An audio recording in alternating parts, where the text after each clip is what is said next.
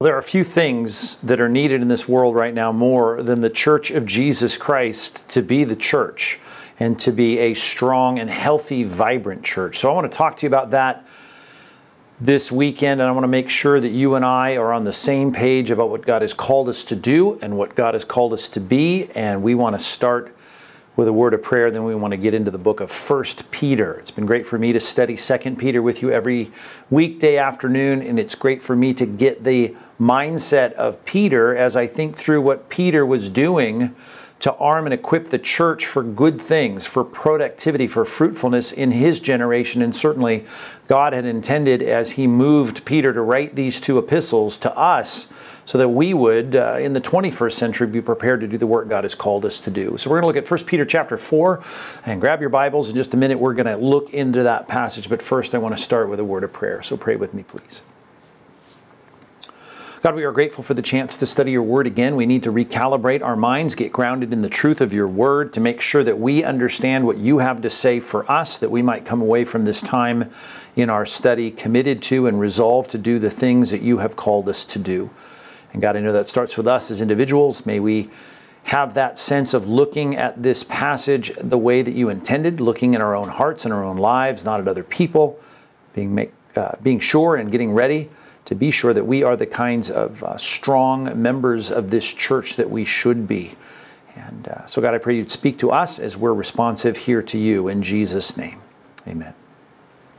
1 Peter chapter 4 is about a church that is going to be strong. And I want you to see this passage, verses 1 through 11 as part of what it's going to take for us to serve the purpose that God has called us to serve in our generation right now, at this time, in this period, not just this month and this year, but as long as God allows us together to serve Him as a church. And certainly I'm concerned most, uh, first and foremost, for Compass Bible Church here in Aliso Viejo, but you may be listening somewhere else. And certainly you have been called to a particular local body, and I want you to think through your role in that body because strong churches uh, really have to do with strong members. And I say members because that word is used and what it means is a part of the body. Even in Old English, we would talk about a member of the body, uh, an arm, a leg, an elbow, uh, you know, a knee. Those are the members of the parts of the body. And you are a part of the body. And if you're here at Compass AV, you are a part of the body. The question is, what kind of part of the body are you? Are you dead weight or are you an active, strong, vibrant part of the body? And there are eight commitments here in this passage in the first 11 verses that I want to look at today that will help us make sure that we are what we need to be, that we might be the strong, vibrant church, the pillar and foundation of the truth, as Paul put it. The ESV calls it the buttress of the truth, thing that holds up the truth in our generation. And so these are the things that will get us there. Let me read the passage uh, for you, and then we're going to look at it a couple verses at a time. Starting in verse number 1. 1 Peter chapter 4 verse 1 follow along as I read this from the English Standard Version. Since therefore Christ suffered in the flesh, here's a military word here, arm yourself, equip yourself, get ready. An imperative verb. Arm yourselves with the same way of thinking. For whoever has suffered in the flesh has ceased from sin, so as to live for the rest of the time in the flesh, no longer for human passions, but for the will of God. For the time that is past suffices for doing what the Gentiles do, living in sensuality, passions, drunkenness, orgies, drinking parties, and lawless idolatry. With respect to this, they are surprised when you do not join them in the same flood of debauchery, and they malign you. But they will give an account to him who is ready to judge the living and the dead. For this is why the gospel was preached even to those who are dead that though judged in the flesh the way people are, they might live in the spirit the way God does. The end of all things is at hand. Therefore, be self controlled and sober minded for the sake of your prayers. Above all, keep loving one another earnestly, since love covers a multitude of sins. Show hospitality to one another without grumbling. As each has received a gift, use it to serve one another as good stewards of God's varied grace. Whoever speaks, as one who speaks the oracles of God. Whoever serves, as one who serves by the strength that God supplies, in order that in everything God may be glorified through Jesus Christ. To him belong glory and dominion forever and ever. And that Greek word that's just transliterated, amen. That's right. That's the right thing. That's for sure. That, that is how it is. So be it. That's a great text, and it's great to see us stop there with that word amen because it's almost like that that's enough for us to digest and there's plenty here. As a matter of fact if you're used to my preaching you know that 11 verses a lot of verses for us to cover particularly the dense kind of theological and practical exhortation in this passage uh, in this epistle. It's i mean we just can't cover it all but i wanted to put it all together because it's a good breadth of commitment and resolve that we need to have as we think through being the people that god has called us to be. Because we can get distracted we can get into all kinds of other things or we can be focused on who we are as a church, holding out the words of life, being the ambassadors of the gospel, calling people to repentance. And to do that, we need to be part of a body that is strong. And as we look forward to getting back together in this weird hiatus that we've been in and settling back into face to face, person to person meeting here on campus, these are the kinds of things that we need as we get out of this time of video watching and, and, and you know, kind of being from a distance here. And we need to get back on campus with a vibrant, healthy church. So it's going to start with these things. Let's start here in verse number one. Let's take verses one and two here together. As Peter says, since Christ suffered in the flesh, and of course he did in his incarnation, took a lot of heat, a lot of suffering. He promised that the world was going to hate him and it's going to hate us. And he says, You need to arm yourself, prepare yourself, equip yourself with the same way of thinking. Get your mind right. For whoever has suffered in the flesh has ceased from sin. Now you think that's a hard concept to understand. I, you know, I, I'm suffering, but I haven't ceased from sin. He's about to explain it here in verse number two so as to live the rest of the time in the flesh, no longer for human passions, but for the will of God. That's the resolve, that's the commitment. It starts there.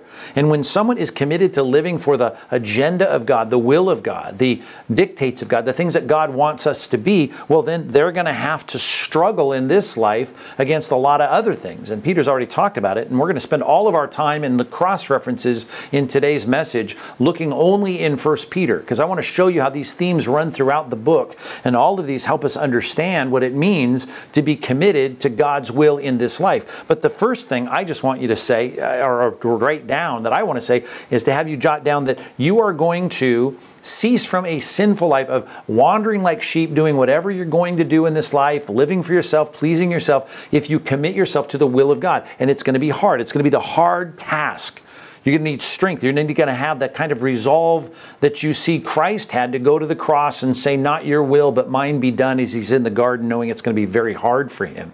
So I put it down this way. Number one, strongly commit yourself to God's will. And I want you to think about that as we go back to meeting together. You, you need to right now say, I'm going to strongly commit myself with all the pressures and every wind of doctrine and everyone trying to get us off task into something else. Strongly commit yourself and say, I'm going to be committed to doing what God wants. I'm going to be strongly committed to doing the will of God. So important. Turn back to chapter 1, verses 1 and 2. I want to look at how costly this is to be the kinds of people that do God's will. There were people that Peter is writing to that have been scattered all about. They're being persecuted. Much of the theme of, of First Peter is about suffering and how to deal with that suffering. But I want you to think how costly this obedience is. As you strongly commit yourself to the will of God, if you say, I am a person that is committed to God's agenda, what He's written for us in the Word, what we're called to be, then just know that no matter where you are, no matter what situation you're in, He's going to talk about geography here, but no matter what season of this church history timeline you're on, no matter what you know role of life you have no matter what your your your background is no matter who you are this is what we're called to be. This defines us and it's going to be costly. Certainly it cost them. They were scattered about and we need to be the kinds of people that say, well, this is our agenda, this is our identity, this is who we are. And we're going to strongly commit ourselves to be the people that see ourselves, no matter what our job description is, no matter what our daily situation is in terms of our family or our responsibilities or the challenges or the crosses we have to bear, in terms of our health or economics or anything else. This is our calling to be people who do what God has asked us to do, to be obedient to His agenda and His will. Uh, 1 Peter chapter 1, verses 1 and 2. Peter, he says, an apostle, which is a great reminder of it. He's a sent one, he's commissioned, an apostle of Jesus Christ. That's what the word means, a sent one. To those who are elect, exiles, are out there in the dispersion in Pontus and Galatia and Cappadocia and Asia and Bithynia. According to the foreknowledge of God the Father, in the sanctification of the Spirit, for obedience to Jesus Christ and for the sprinkling with his blood, right? God has cleansed us. May grace and peace be multiplied to you. Okay, just think through what is being said here. Here are all these people, no matter where they are, scattered about probably scattered under the persecution of the early church and the emperor and all that's going on in the Roman world, the ancient world uh, power as, as they were incurring its wrath in many ways. He says, just know this, that you're called according to God's foreknowledge. He loved you ahead of time. He knew you ahead of time, obviously. And you are set apart by the Spirit. That's what sanctification means for the obedience to Jesus Christ. This is your identity. No matter where you are or what you do, this is who you are. You are called, set apart by God, loved beforehand, in eternity past by God. You're predestined to be the people that are going to serve God in this time, in this generation, in this place. Just think about that. There are so many things you could commit your life to doing. There's so many things that can distract you to invest your time in and your life in and your energy and your money. God says, here's what you're called to be. You're called to be my obedient emissaries, my obedient servants in your life, in your time, in your place. I, I just want us to have grace, God's favor, and peace in the midst of that kind of, of, of situation. In our case, in the 21st century, in the midst of this, you know, end of this COVID-19 shutdown, in the midst of social, social and cultural unrest, we are called to be people who obey Christ. We're called to be His sent ones. We're called to be his ambassadors were called to do his will. The world has a different agenda. Move forward to 1 Peter chapter 3, verses 13 through 17. I want you to see that we are to do this no matter what. We are to be zealous for this. I'm to be strongly committed to doing it no matter what the world might do, no matter what pushback we get from the world. Look at verse 13 of 1 Peter chapter 3. He says, Now who is there to harm you if you are zealous for what is good? But even if you should suffer for righteousness' sake, you are blessed. God's favors rest upon you. Have no fear of them, nor be troubled. But in your hearts, honor Christ the Lord as holy. Right? He's the singular sole boss in my life.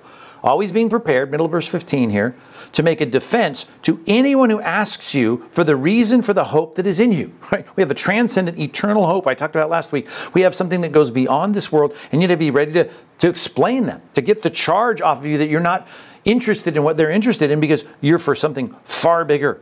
Yeah, do it with gentleness and respect. I don't want to be a jerk about it. Verse 16, having a good conscience, so that when you are slandered, not if you are, but when you are slandered, those who revile your good behavior in Christ may be put to shame. That we do right, we're good, we do the obedient things. For it is better to suffer for doing good than if you than, than uh, if that should be God's will, and of course it was for them as they're scattered all over the ancient world, than for doing evil. So I want to know that my commitment to doing God's will may be difficult, may be hard, it may cost me, may cost me a lot of things in this life. But the worldly agenda that the world has, the things that they're all about, I'm just solely committed to doing the right thing, no matter how hard that might be, no matter how much pushback I might, might get, no matter how difficult it is, no matter if it feels like I'm swimming upstream. Strongly commit yourself to doing what is righteous, what is good, what is the will of God. And that takes us to the next verse in verses 3 and 4, back to our passage, 1 Peter chapter 4. He says, The time past, the, had plenty of time, and it suffices, has been plenty for you for doing what the Gentiles do. Here's a picture of the non Christians, right? They are the largely Jewish audience that Peter is writing to as a Jewish apostle, right? Of course, he's reaching non Christians as well. He's known for, in the book of Acts, the first convert in Acts chapter 10 of an Italian. Uh, he's taking the gospel in those concentric circles from Jerusalem, Judea, Samaria, and the ends of the earth. I mean, really, the ends of the earth is first. Uh, brought, I mean, the gospel is brought to the ends of the earth through this Italian uh, leader of this cohort, this, this centurion, as he's called, over a hundred Roman soldiers. So we know that he's speaking here, at least in this context, of those who are non Christians. Uh, and I'm sure there are plenty of people in the dispersion of these Jews. There are some people that are not of Abraham's descent, and yet there's that contrast of non Christians. And he says, they're expecting you to do the things that they do living in sensuality and passions and drunkenness and orgies and drinking parties and lawless idolatry. With respect to this, they're surprised when you do not join them in the same flood of debauchery and they malign you. So, as I think about doing the will of God, it's going to be more than just keeping my life clean. But in this point, I want to say that's where it's going to start. I mean, I, I, need to do that. Before I get to the agenda of God, I'm going to care about the morality of God. I'm going to make sure that that is my wholehearted, sincere commitment. So I put it this way. Number two, sincerely resolve to live righteously. That my concern as I think about the agenda of God in this church and being a strong church and being a strong component part of this church, that I'm going to say, okay, I'm going to fight the battle, the daily battle of righteousness and godliness in my life. Scroll up to chapter 2 or turn over to 1 Peter chapter 2 verse 11. I want you to know that it's always going to be an internal battle. I'm going to prepare my my mind. I'm going to arm myself for that struggle I'm going to have with the world because I'm going to push the agenda of God forward. Talked a little bit about a little bit about that last week in terms of evangelism. More about the church being strengthened here internally as we make disciples and grow them up in Christ but I'm going to make sure that in my mind I'm ready to fight the battle for righteousness with temptation and the struggles that I face and idolatry and greed and all the rest. And here's a passage that's helpful, I think, just to remember it's going to be hard, which I know you know that, but let's look at it afresh. 1 Peter chapter 2 verse 11 verses 11 and 12. He says, "Beloved, I urge you as sojourners and exiles, the words the world's never going to be wired for us in a comfortable way. It's never going to have the kind of entertainment or the kind of, of, of, of, leisures that are going to fit perfectly with a Christian life. It's always going to be a struggle. We're always going to have to sort things out. It's going to have to be a difficulty. That's what the Old Testament dietary restrictions reminded us of. You just couldn't go in and let your guard down. You never let your guard down in this world. Your sojourners and your exiles. Your home is in another place. To abstain from the passions of the flesh, which wage war against your soul. All the world designed to do things that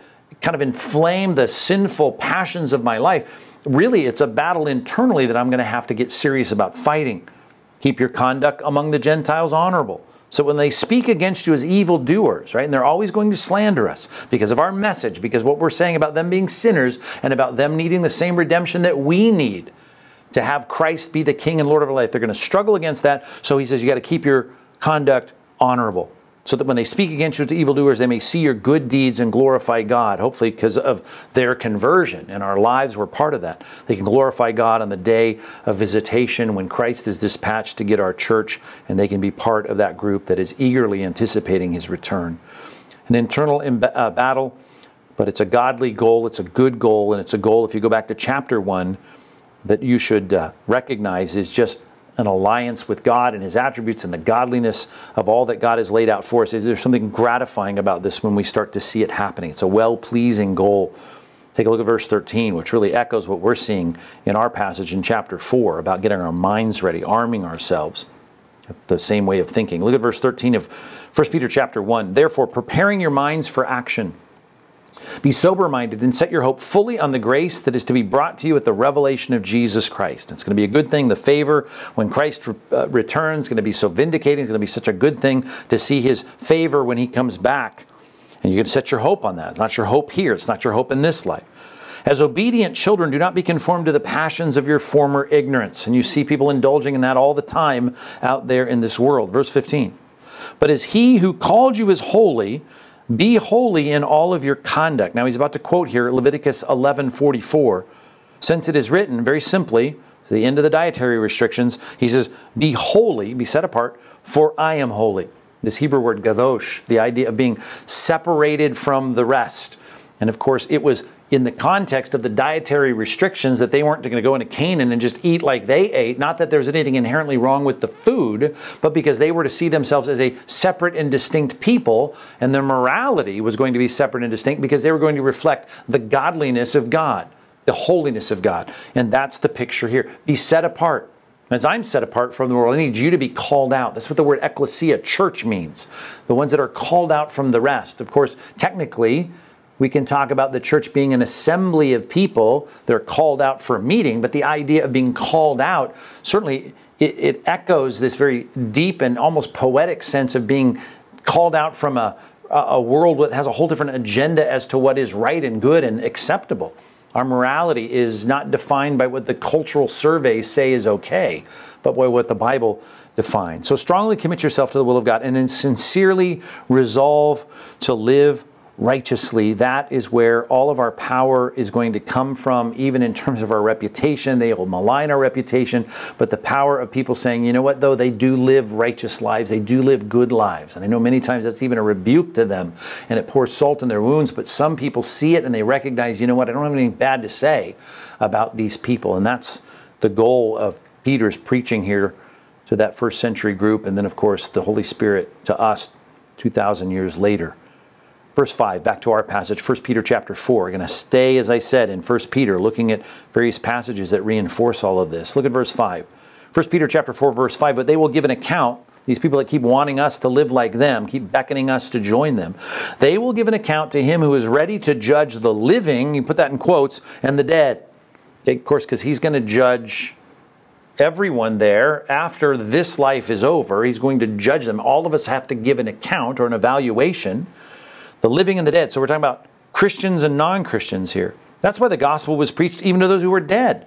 Right? And we're not talking here about people in the grave and preachers going to a graveyard. We're talking about people that are not spiritually alive and they're not going to be alive. I mean, it's it's it's a condemnation obviously for them if they're going to reject it, but the point is we're going to get that word out. They're going to see the standard and the call and what God asks of all people to call them to repentance and obedience that though judged in the flesh the way people are, they might live in the spirit the way that God does. That's the goal and hope of all preaching. We want to see the dead come alive. Ephesians chapter 2 says, We were all dead in our transgressions at one time. God's calling us to be alive. Even those who will reject Christ will one day be judged. We often think of that in terms of the coming judgment, but also we who are Christians are going to be judged and evaluated. And I get this question all the time, but there's a distinction between those two. Either way, both of those need to stay in view in our own thinking. I think that's certainly clear here. We need to be thoughtful of the fact that he's going to judge the living and the dead, the Christians and the non Christians. Just think about that in a minute eh, as it helps us kind of reaffirm our commitment to his will and our resolve to live right is to number three, keep the coming judgment in view. That would change so many things if you really think about it. So many things about your life and your decisions and your priorities and your investment if you just really understood very clearly that Christ is coming back and he will judge his church and he will judge lost people. That's going to change a lot. That's going to calibrate so many things in your thinking, and it's going to prioritize so many things in your schedule, and it's going to put things in your view and your target that you really need to invest in materially in terms of your time and your money and your effort. All of that's going to be clarified just by thinking, okay, Christ is coming back. Christ is going to judge. Christ is going to judge the non Christians. Christ is going to judge me as a believer. Now, he's going to judge us differently. Right? Romans chapter 8, verse 1 says, There's no condemnation for those in Christ. So I will not be judged, right, point by point, deed by deed, for the sins of my life, so that I'm paying for it because Christ has already absorbed all that. But I will give an account of my life. Second Corinthians chapter 5, right? Romans chapter 14. I mean, our passage in this text reminds us he's going to judge the living. So many things in 1 Peter about this. Let's go back to chapter 1 again and see him say this very clearly to help us live a way in a way that is prioritized and righteous and sold out to the, the will and agenda of God. Take a look at it, verse 17, 17 through 19. 1 Peter 1. Look at it with me. If you call on him as Father, and you pray that way, right? You say to God, Father, who judges impartially according to each one's deeds, right? You remember he's the judge. And you're praying to him as Father, and I know you're not condemned, but that should lead you to conduct yourselves with fear during the time of your exile. You're going to have to answer to dad, and you're living in a place now called earth where you're a sojourner and an exile. You don't belong here. All the things that they want you to do, all the things they want you to think, all the places they want you to go to be entertained or to be, you know, uh, occupied with or to be investing in, those are not the things right? Not that all of them are excluded, but those are not the things that just part and parcel you can say, well, if that's what the world expects me to do, I should do it. No, we're exiles here. So I'm going to live very carefully, thoughtfully, with fear. Fear, I know we don't like that word as Christians. We think we shouldn't have any fear. Perfect love casts out fear. We start quoting First John. But you see, that has to do with judgment and condemnation. That has to do with being cast out. We're not talking about that kind of fear. We're talking about the fear that a child would have when dad comes in to see if he's cleaned his room like he was told to. There's a fear of, of, of displeasing our Father. We call on Him as Father, and you know He's going to judge each one's work impartially, well, then we ought to conduct ourselves with fear during our time of exile, knowing that you were ransomed from your futile ways, inherited from your forefathers. You can't continue in that, right? Not with perishable things such as silver or gold, but with imperishable, right? The precious blood of Christ, like that of a lamb without spot or blemish. Remember that you are owned by God, He's purchased you, and you, you need to be the one in your own thinking that realizes that the judgment for your life is coming. It's called the Bema seat, where Christ is on an elevated throne and he looks at our lives and we give an account for the hope that's in us. 1 Corinthians chapter 3. There's wood, hay, and straw. There's gold, silver, and precious stones. He's going to sort the things out in our life and we want to amass more treasure. That's the goal. But what better way to remember not only our own accountability and making us more resolved to doing the will of God and living righteously, but to think about the way that God judges the lost. Look at 1 Peter chapter 4, verse 16. Go down past our passage to verse 16. If anyone suffers as a Christian, let him not be ashamed. Let him glorify God in that name. We looked at that passage, but keep running. For it is time, verse 17, keep reading. For it is time for judgment to begin at the household of God. Okay? God is going to evaluate us, God is going to keep us accountable. Now, God is letting a lot of the unrighteousness continue on in this world. But if it begins with us, if God's going to take an evaluation of our life and our behavior, said, what will the outcome what, what will be the outcome for those who do not obey the gospel of God? Right? I mean, if He's going to evaluate everything that we're doing, and He's going to reward us and evaluate us, and if we're going to suffer loss in things that we could have had, and I think there's going to be a great sense of, of loss for so many of us in so many areas of our life. Well, if He's looking at our lives like that, Noah, what's going to happen to those that are lost? Right? The dead that He's going to judge. If the righteous are scarcely saved, I mean, if God can barely bring it seems like these people that didn't even live these good Christian lives, but you know, we fell short in so many areas. Well, think about it. What's going to become of the ungodly and the sinner? Right? They don't even have their sins appended to the cross. Right? It's one thing to not present a good, clean room that God asked us to clean up before the Father, but think about the Father coming in to those who have rejected the payment for their sins. I mean, there's going to be great suffering. But for us, he says, let those who suffer according to God's will entrust their souls to a faithful Creator while doing good. What a motivation that is for us to live righteously and to be uh, committed to the agenda of God. So, all of that is preliminary. Even though it's three points in our sermon already, I got eight things to say in these 11 verses. Those are the things that get us ready. We've armed ourselves to do the will of God. That's a that's a, a, a agenda that we're going to look at. And then to live a righteous life. That's the foundation and to know that the thing that keeps us focused on that, the thing that gives us accountability in that is the knowledge of our future day of reckoning, of our accountability, and knowing that God's going to judge the sinner that rebels against God, and God is going to look at us and evaluate us. And that's a very important thing to keep us on the path. Well, what's the thing we need to do? Well, verses 7 through 11. Let's get into the heart of it now. 1 Peter chapter 4 verse 7. The end of all things is at hand. At any moment this can be over. At any moment you could be standing before God as James says the judge is standing at the door. So if my life is going to be over at any time, if our church is all going to stand before God and give an account one day, then what should I do? Well, therefore I had to be self-controlled and sober-minded and the first thing on the agenda is this for the sake of your prayers. Okay? Number 4. Recommit yourself to prayer. I mean, I have to say, when this whole shutdown started, I thought, well, prayer is going to be a great thing. Going to be a lot more time for prayer. Now, I know my schedule might be different than your schedule, and maybe you were successful at this, but I'm so disappointed and said, uh, I confessed so many times in the midst of this that I'd hoped and had this great expectation of having this expanded prayer life, and it's been hard. It's been so much struggle. As John Chrysostom said so many years ago, he said, You know, God knows how good a good prayer is, right? Satan knows how good a good prayer is that Satan himself is going to oppose it. He's going to press hard, I'm paraphrasing, press hard against those believers who give themselves to prayer.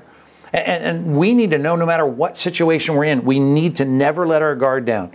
As I frankly confess, I thought, well, what a good time for my prayer life just to go to the next level. We need to always recognize the agenda of, of God is going to be led by a prayer driven life, a prayer, a, a, a prayer saturated life and, and I just frankly need to call you and call myself to say we got to recommit ourselves to prayer. Doesn't matter if we're busy, doesn't matter if we're not working, doesn't matter if our schedules all change. This is always going to be a challenge in Christian life. It's always going to be a fight. And today we need to say, okay, let us pray. We got to pray. And one of the reasons we pray, look at 1 Peter chapter 5, is because in this world, right? We're going to have so many struggles. We're never going to get through this with the proper mindset unless we give ourselves to prayer. Prayer is a necessity for you in this life. One reason is because we live in such a fallen, messed up world. A lot of things you can complain about, a lot of things you be critical of. I just want you to be focused on praying. We've got to start there. 1 Peter chapter 5, verses 6 and uh, 7 and 8. 1 Peter 5, 6. Humble yourselves under the mighty hand of God so that the proper time he may exalt you. I mean, we're so frustrated so often in our prayer lives because we don't get the immediate answer. This is going to set us up for prayer in verse 7, but he's saying now just you know the timing of this is God's. God is powerful. You're going to talk to him and you just need to trust in his timing. And it says in verse 7, casting all your anxieties on him. This Greek word that your mind is pulled in so many different places merizomai, that, that Greek word that divides my mind up. It's, it's cut into pieces and I'm tempted to be everywhere. Well, my mind needs to be humbled under God's mighty hand. Committed to his agenda. I'm committed to living according to his standard. I'm remembering my coming judgment. And so the first thing I do is I pray. I take all of my temptations of having my mind in every different place and I, I cast my anxieties on him. That's a way to describe prayer. I'm putting all that on him. And I know this He he cares for you. Because He cares for you, I'm going to pray. Verse 8. So be sober minded. We're back to that again.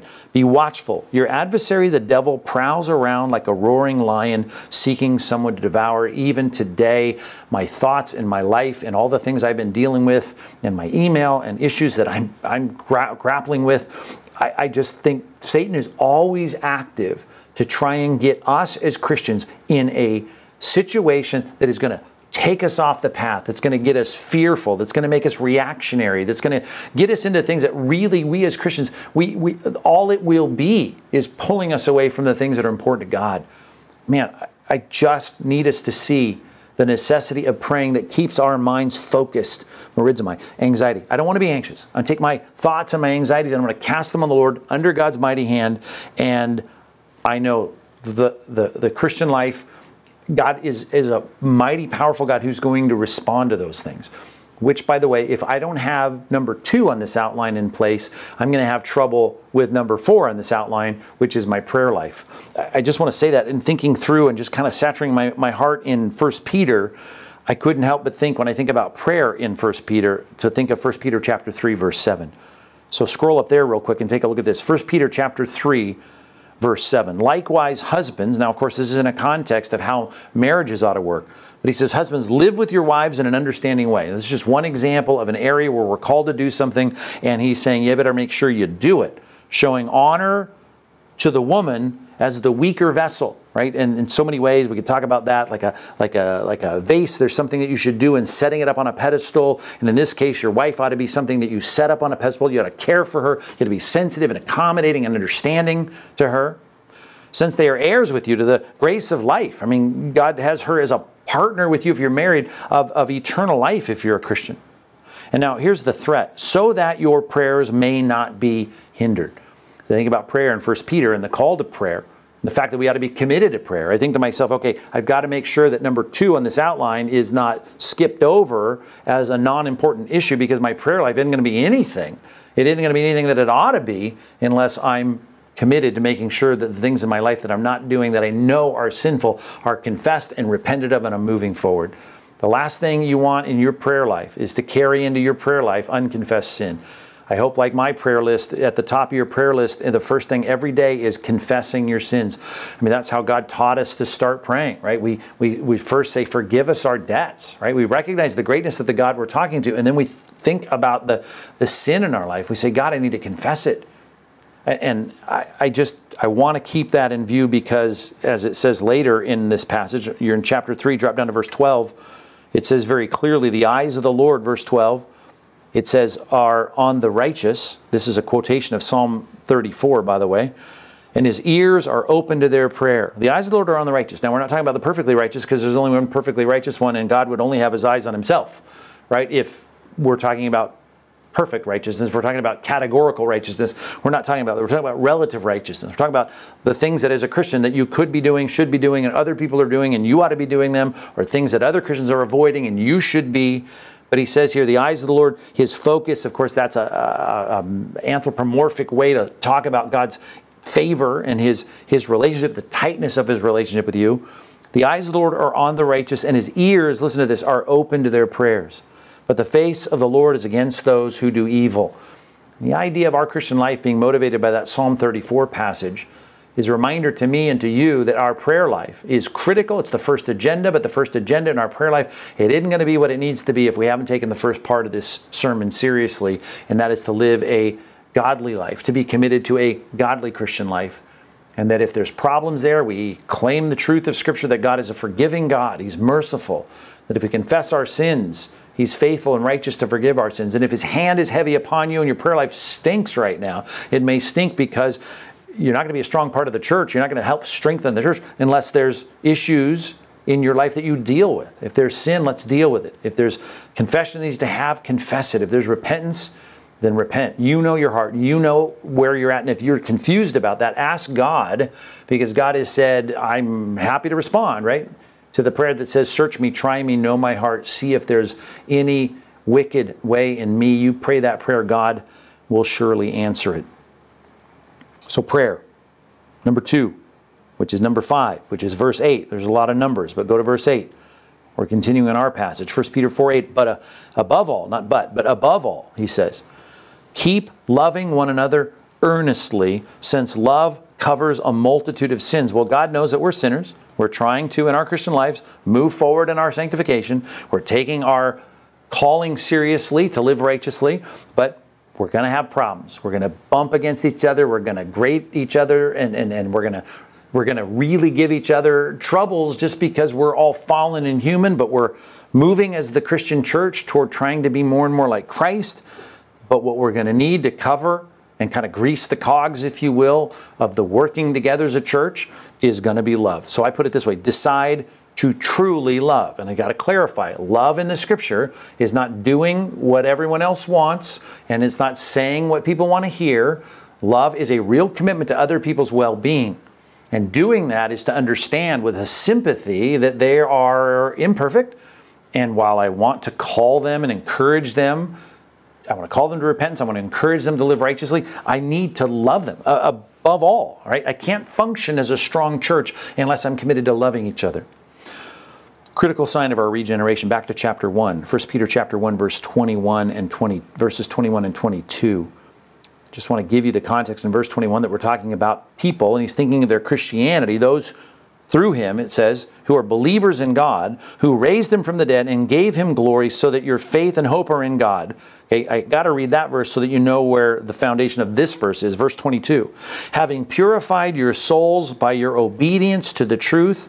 Okay, this is interesting. Here's the purpose clause for a sincere brotherly love.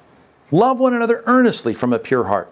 I mean, there's so much packed into that first chapter, but right there to, to think about uh, my obedience to Christ, having a purified my soul, having my sins forgiven for a sincere brotherly love. A lot of times, love in the scripture is directed toward God, that you're called to love God with all your heart, soul, strength, and mind. How interesting at the top of Peter's list here are Christians being called to love each other. Right? It doesn't exclude the fact that we love God first, but in this passage, the reminder that one of the primary things, is he says in our text, above all, 1 Peter 4 8, we love each other. And I'm calling you as part of the body of Christ. If we're going to have a church that is the church, and again, here's the context of all this sermon. Why did I choose to preach on First Peter chapter 4? Because we need more than ever before the church to be the church. We're about to come out of this, this, this hiatus, this lockdown. We're going to get back to normal church. And I want us to be stronger. I've said this so many times to you on video. Would like us to come back stronger as a church than we were when we got in, well, it's going to really necessitate the fact that we love each other. It's one of the signs of regeneration. First John is all about that. To know that you know God is to know that you see love in your life for your brother. Critical. Look at uh, 1 Peter chapter 2. 1 Peter chapter 2. Just throw this in how I, I just like the word here honor, honor, and love. It's just like this, uh, you know, this talk about a curve. Here's here's this curve. I'm supposed to, verse 17, honor everyone. This is 1 Peter 2.17. I'm supposed to love the brotherhood, and then I'm supposed to fear God and honor the emperor. Okay, I got God in the middle of all this, obviously, but on this side I got the Roman emperor who was Nero at the time. It was a terrible emperor, very unjust. We should be campaigning and protesting against him, but instead we're called to honor him. And people in this world are a mess. They're the cause of persecution in the first century. They're causing all kinds of problems in the Christian's life. And so, honor, honor. Now, in the middle of all this, I got love the brotherhood, I've got fear God. Those things are so good. Just that picture of I've got a responsibility to my non Christian neighbor. I got a responsibility to the people in society. I got a responsibility to the government officials. And all of that is honor. And that's a good word. I'm supposed to honor them. It's more than what most people do. But then when it comes to the church, so much higher. The calling is so much higher. And that is to love each other because I fear God. That's a great text. Much could be said on that. Decide to truly love. Make that your commitment. I'm going to love each other. I'm going to be kind and compassionate and considerate and forgiving them. The love we've talked a lot about that during this video hiatus, but um, let me just leave it at that for now. Verse 9, back to our text, 1 Peter chapter 4. I told you we'd be all over 1 Peter, so we're continuing on here. 1 Peter chapter 4, verse number 9. He says, Show hospitality. Show hospitality. We've done all kinds of word studies on this in the past. I feel like I preach on this all the time. It's a compound word Xenos, you might think of, because we have words uh, like xenophobia, phobos in Greek is fear, xenophobia is fear of outsiders. Um, this is the opposite of xenophobia. This is uh, phileo, or love, xenos, that combo. And that is that I, I love outsiders. And the picture hospitality is that I'm bringing others in and, and of course, you could think of this contextually in the larger, broader context that I'm, I'm loving the. I don't have the prejudicial animus toward other people that people have. I, I, I love people. I honor people. I'm accepting of people, right, regardless of their, their outsider status, right? I, I get that. But I think the context here, above all, love each other. The, the picture of me loving the people in the church is me now saying, I'm going to let uh, outsiders, I've said this so much, even through this break, this break, this, this, this downtime, that I'm going to treat the outsiders though they're insiders. I'm going to treat the people that are not my family as though they are my family. I'm going to love as my own brother or sister people that are not my physical brothers or sisters. There's a connection that people have because they share DNA, and I mean that not just physiologically or biologically, but I mean they treat them special, right? They treat their family special. That's just the common grace of God. Well, I ought to treat as special people that I have no DNA shared with. Well, of course I do, but not familial DNA because they're Christians. And in this passage, I'm supposed to come and bring them together into my life. I'm supposed to open up my life and draw together with them and really sacrifice and see them as family and treat them as family without complaining. Let's just put the point that way. Number six, draw together without complaining. So, as we're on the cusp of drawing together physically face to face we've talked so much about this in the book of First thessalonians. Paul wants to get face to face with people. Satan's trying to keep them apart. I'm going to say now we get back together and be stronger as a church on the other side of this whole thing after months of being apart. I'm going to say it, it starts with prayer it starts with commitment to love and then here it is. I need now to be the kind of people that draw together pull together, meet together. I want to get those people in my life. I want them in my house. I want to be in their house. I want to be connected as a network of relationships. I want to relax with them and, and, and, and have leisure time and recreation with them. I want to have prayer time with them. I want them in my life without complaining. See, the problem with people is they're going to, at some point, do something that offends you or frustrates you, and there's a lot of complaining. As Paul said to the Galatians, you can just bite and devour each other. So in this text, I just want to remind you not to complain, not to be grumbling, not to be, you know, or as most people do, just give up on being close with people because they're frustrating to you. Draw together without complaining. I just want to remind you that one of the reasons we don't do well with each other when we get them close in our lives is because we are prideful people. We don't have the humility. The best kind of friends that you're ever going to have are the kinds of people in the body of Christ who can learn to be humble they don't see themselves as, as deserving or, or being owed stuff. They, they really are willing to give and put other people above themselves. 1 Peter chapter 5, verse 5. Just want to quote this, just getting around in 1 Peter. Likewise, you who are younger, be subject to the elders. That's the context of verse 4 verses about the elders, the, the leaders in the church. Clothe yourselves, all of you. Now he's going to go to the whole church with humility toward one another. That's what we need. Not only do you need to be subject and humble under the leadership of the church, right? But you need to be humble toward each other. For God now this is huge, opposes the proud and gives grace to the humble. An oft repeated, an oft repeated command uh, or statement throughout the scripture, quoted in James chapter 4 as well. God is a, a God who is opposed to the proud, but gives grace to the humble. I want to make sure that in my life, I don't see the kind of isolation. The proud man isolates himself, the Proverbs say. I don't want to see the complaining, right? Thinking that everybody should be on the same, you know, likes and dislikes of my personal life. Uh, the kind of, of exclusion of people that don't see everything the way that I do. I'm not talking about biblical truth. I'm talking about the way the proclivities of people kind of separate people into, into factions and groups. I want to do all this for God's sake. Matter of fact, drop down to the next verse, verse 6, 1 Peter chapter 5, verse 6. Humble yourselves under the mighty hand of God that he may exalt you at the proper time. My humility in verse number 5, now I know I jumped into that earlier to make the point about prayer that is made in verse 7. But in this passage, the segue between verse 5 and verse 7 is the fact that I'm humbling myself under God. I've just been called to humble myself toward other people. And I just want to show you that that's the reason I humble myself. Not because I think they're better than me, although I'm to treat them as better than me, putting their interests before my own, not because I think they're more worthy than I am, but because I think God is more worthy than me, and these are God's kids. I submit myself to the one who has ultimate authority, the one that I love the most, the one I, I, see as the most authoritative, and he's got these kids, and these are his kids, just like if you're babysitting, doesn't matter how much smarter you are, or how much better, or stronger, or faster, or whatever it is that you think you are above the kids of God. This is the God that you're serving, and you treat their kids with that kind of respect. Humble yourself for God's sake.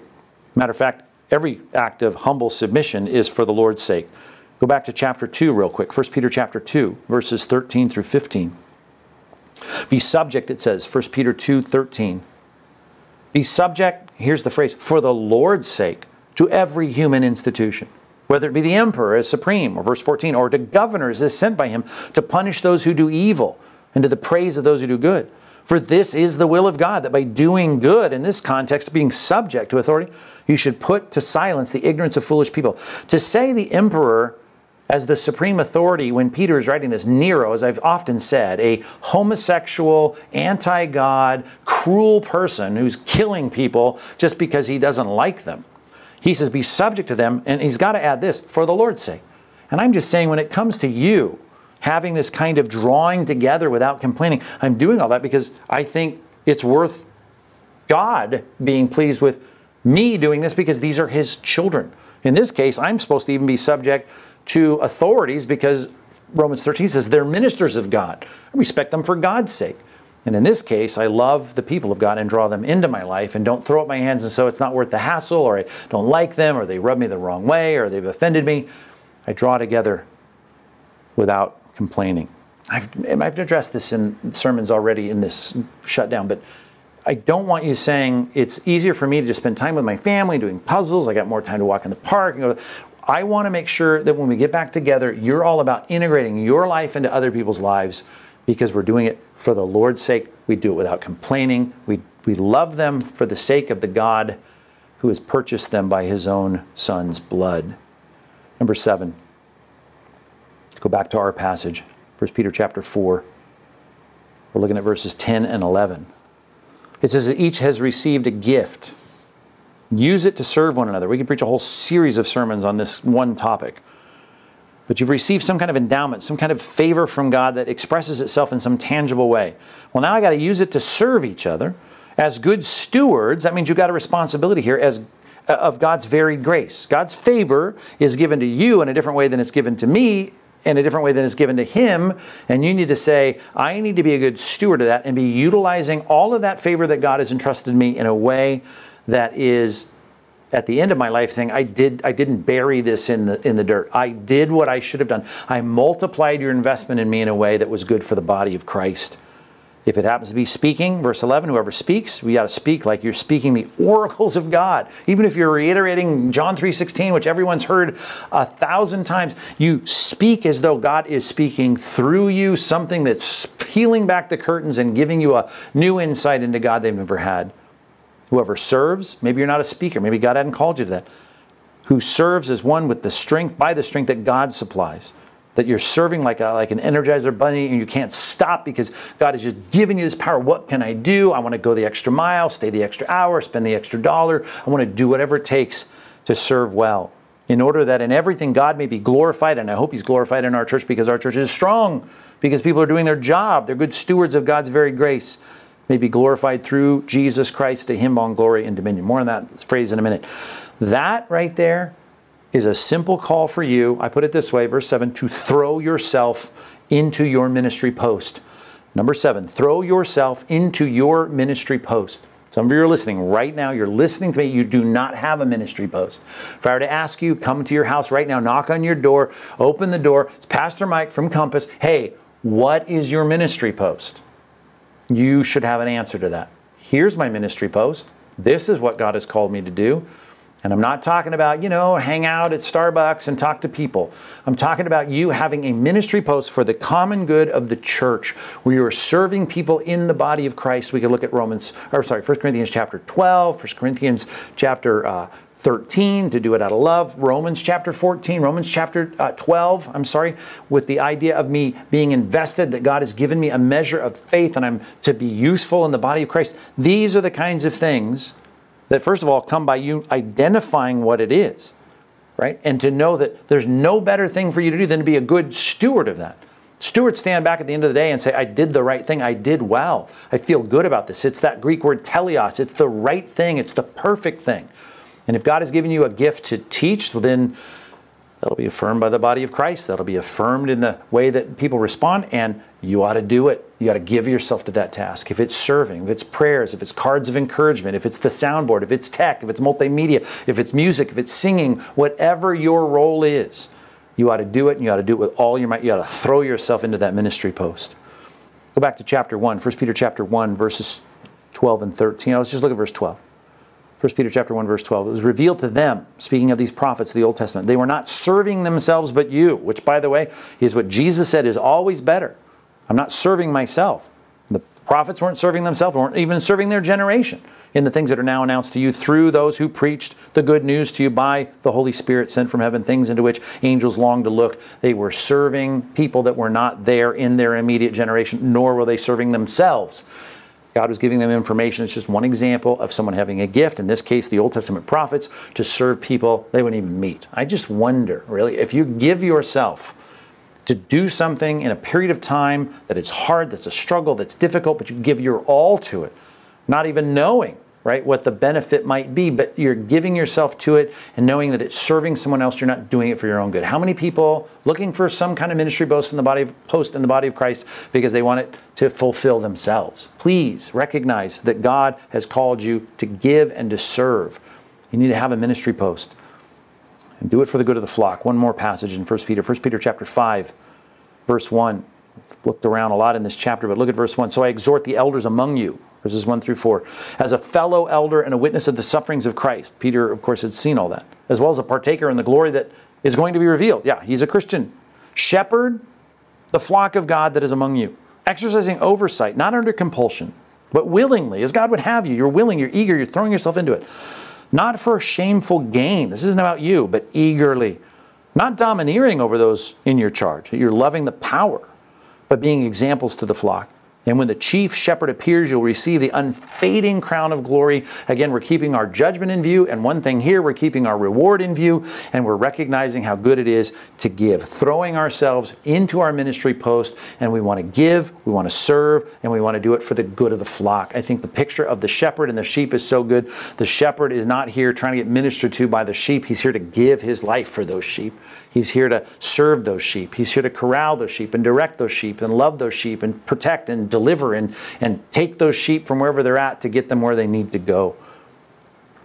So let's make sure you have a ministry post. Practically speaking, get on the website. If you've not, if you don't have a ministry post, or maybe you need to rethink what your ministry post is, click around on the website. There's an assignment for you, and just look what is going on at Compass Bible Church. I'm about to get back into church. I have I've been sitting in the back row. I haven't been.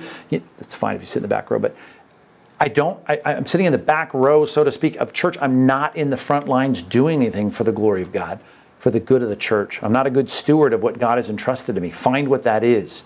Cooperate with leaders in the church to help you find what that is. But click around and send some emails and get involved in doing in the church what you need to do, have a ministry post. And once you have one, throw yourself into it. Be better at it, be good at it, give your life to it, give your all to it, eagerly and willingly get involved in it. I saved the end of verse 11 for us just to close on because it's such a good and positive thing. Going along here, but here we go. To him, last sentence in verse 11, belong glory and dominion forever and ever. Amen. Glory and dominion. The leadership, the rulership, the reign, which is going to be glorious and opulent and extreme and majestic. Everything's going to come to Christ. Every knee's going to bow, every tongue's going to confess. All the riches and honor and glory and dominion and power all will belong in subjection to that king, and the glorious kingdom is going to arrive, and Christ is going to reign. And he's going to do it, I love this last phrase, forever and ever. Put it down this way. Number eight, remember Christ will reign forever. Remember that. A lot of motives in the front. Some of it is a stick, right? Some of it is motivation of you standing before God in judgment. And here's a motivation for you Christ is coming back, and he's going to reign, and the kingdom is going to be delivered to the Son, and the Son is going to deliver it up to the Father, and we are going to be in the kingdom. That is a motivation that should drive us on and forward. Everything in this life in this world, its desires, its passions, its agenda, all of it's passing away. But what matters is the reign of Christ. You need to throw yourself into your ministry post, remembering that Christ is going to reign forever. What a great vindication that will be. I've already quoted part of this passage, but look at it. We'll overlap into some parts we haven't read today. Look at verse 8 in chapter 5. 1 Peter chapter 5, verse 8. We'll look at verses 8 through 11 real quick. Be sober minded, be watchful. Your adversary, the devil, prowls around like a roaring lion seeking someone to devour. You got to resist him firm in your faith, knowing that the same kinds of suffering are being experienced by your brotherhood who are committed to the agenda of God. They're going to serve God, do God's will. They're going to live righteously. They're working at this the way that we are here. They're experiencing all the same suffering in your brotherhood throughout the world. And after you've suffered a little while, the God of all grace, who has called you into his eternal glory, will himself restore you and confirm you and strengthen you and establish you. And then again, beyond the horizon of this life, to him be the dominion forever and ever. Here it is again. Amen. That's a great recurring theme here, twice in this passage, uh, in this little epistle, chapter 4, chapter 5. Keep it in mind all the vindication, all the deliverance, all the we're on the losing end of so many things in this world. As Paul said, we're like the scum of the earth. You stick to the agenda of God, you live righteously, it's going to be rough. We're praying that some will come to glorify God on the day he visits us, but it's going to be really hard. People are not going to applaud us, but one day we will be delivered, one day we will be vindicated. One of my favorite theological words, we'll be vindicated. We will be vindicated. Every knee is going to bow, and we will have already been bowing all this time. Every tongue is going to confess that Jesus Christ is Lord, and his dominion is going to be forever and ever. This Jesus is going to reign.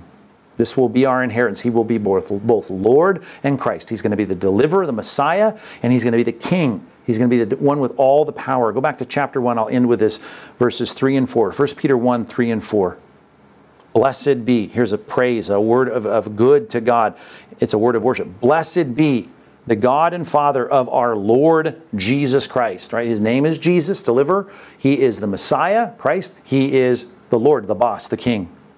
According to his great mercy, which he's caused us to be born again to a living hope. It's future. It's looking beyond this life. Through the resurrection of Christ from the dead, there's the validation of it all to an inheritance that is, here's our future, imperishable, undefiled, unfading, kept in heaven for you. And the core of all that is you being in a kingdom where Christ is King of kings and Lord of lords. He's the Messiah, the deliverer, the Redeemer. He's going to reign in our inheritance. Our inheritance is being in that kingdom. He's going to reign there forever and ever. We got work to do. Really, it was so much about getting to the place of saying, if our church is going to be stronger, you're going to have to be stronger. I'm going to have to be stronger. To be a better church, the church that this culture needs, where we're going to call a few people out, small gate, I get it, narrow road, to call them out, we're going to have to get serious about being the church. The church is not going to be what it needs to be until we are strongly committed to the will and the agenda of God, until we are sincerely resolved to live righteously, until we see every day the future coming evaluation of the judgment of God, both for the lost and for Christians, recommitting ourselves to pray, to love, to drawing together with no complaining, to throw ourselves into our ministry. You need to have one. We need to do it with all of our might, knowing that we're going to win because we're with Christ and Christ is going to win, and the kingdom of this world will become the kingdom of our Lord and of his Christ, and he will reign forever and ever. Let's pray. God, help us, please, to be committed to this in a way we never have before. Let these eight points be driven deeply into our hearts and minds as we seek to be a better church than we were three or four months ago. In Jesus' name, amen.